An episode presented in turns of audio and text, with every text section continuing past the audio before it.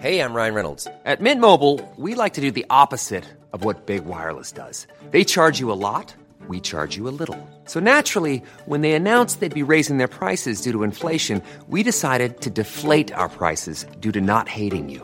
That's right. We're cutting the price of Mint Unlimited from $30 a month to just $15 a month. Give it a try at mintmobile.com slash switch. $45 upfront for three months plus taxes and fees. Promo rate for new customers for limited time. Unlimited more than 40 gigabytes per month. Slows. Full terms at mintmobile.com.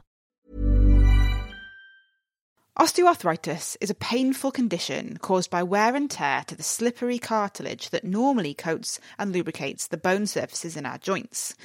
This doesn't repair itself very well, so when it wears out, joint replacement is usually the only option.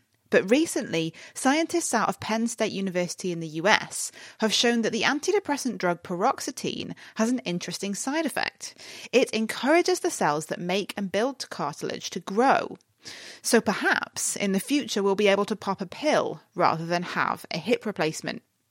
My name's Katie Haylor, and I spoke to one of the study authors, Fadia Kamal. We obtained cartilage from patients with osteoarthritis and we compared it to normal cartilage.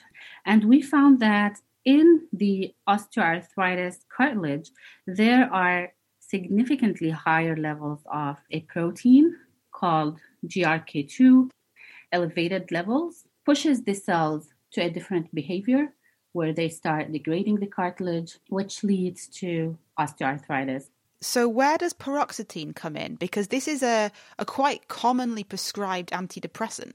A few years ago, scientists found that it is also a strong GRK2 inhibitor.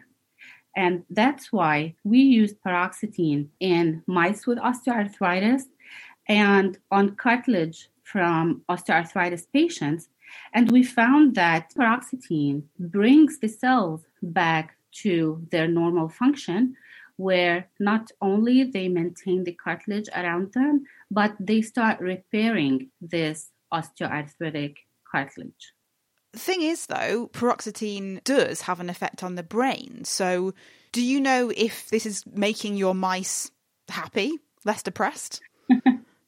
Uh, we did not examine its effect on the mood of mice, but what we plan for our clinical studies is to use the lowest dose possible of paroxetine, maybe dose at less frequency as well, because usually when you want something to act on the brain, we give it in high doses in order to be able to cross and reach the brain. While paroxetine in the blood with lower doses can reach the knees better than in the brain. You're giving it systemically. There are loads of other GRK2 proteins distributed throughout the body, so is there not a chance that you might be affecting them? Definitely. Paroxetine will affect GRK2 throughout the body.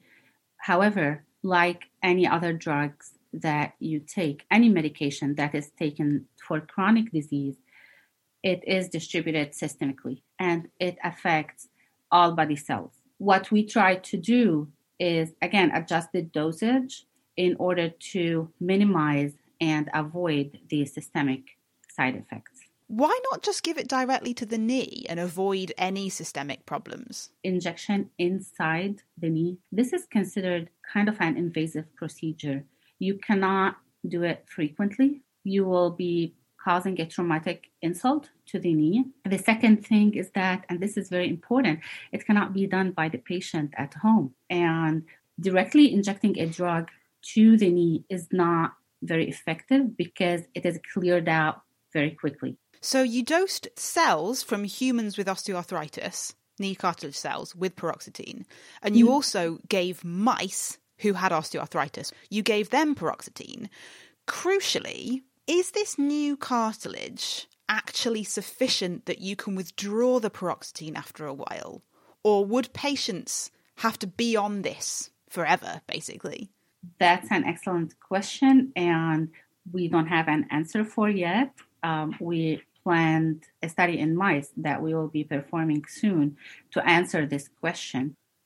Do you know yet if this is actually going to work safely in human patients?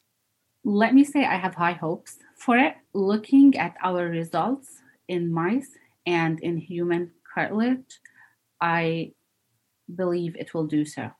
Fadia Kamal there, and that work is published in the journal Science Translational Medicine.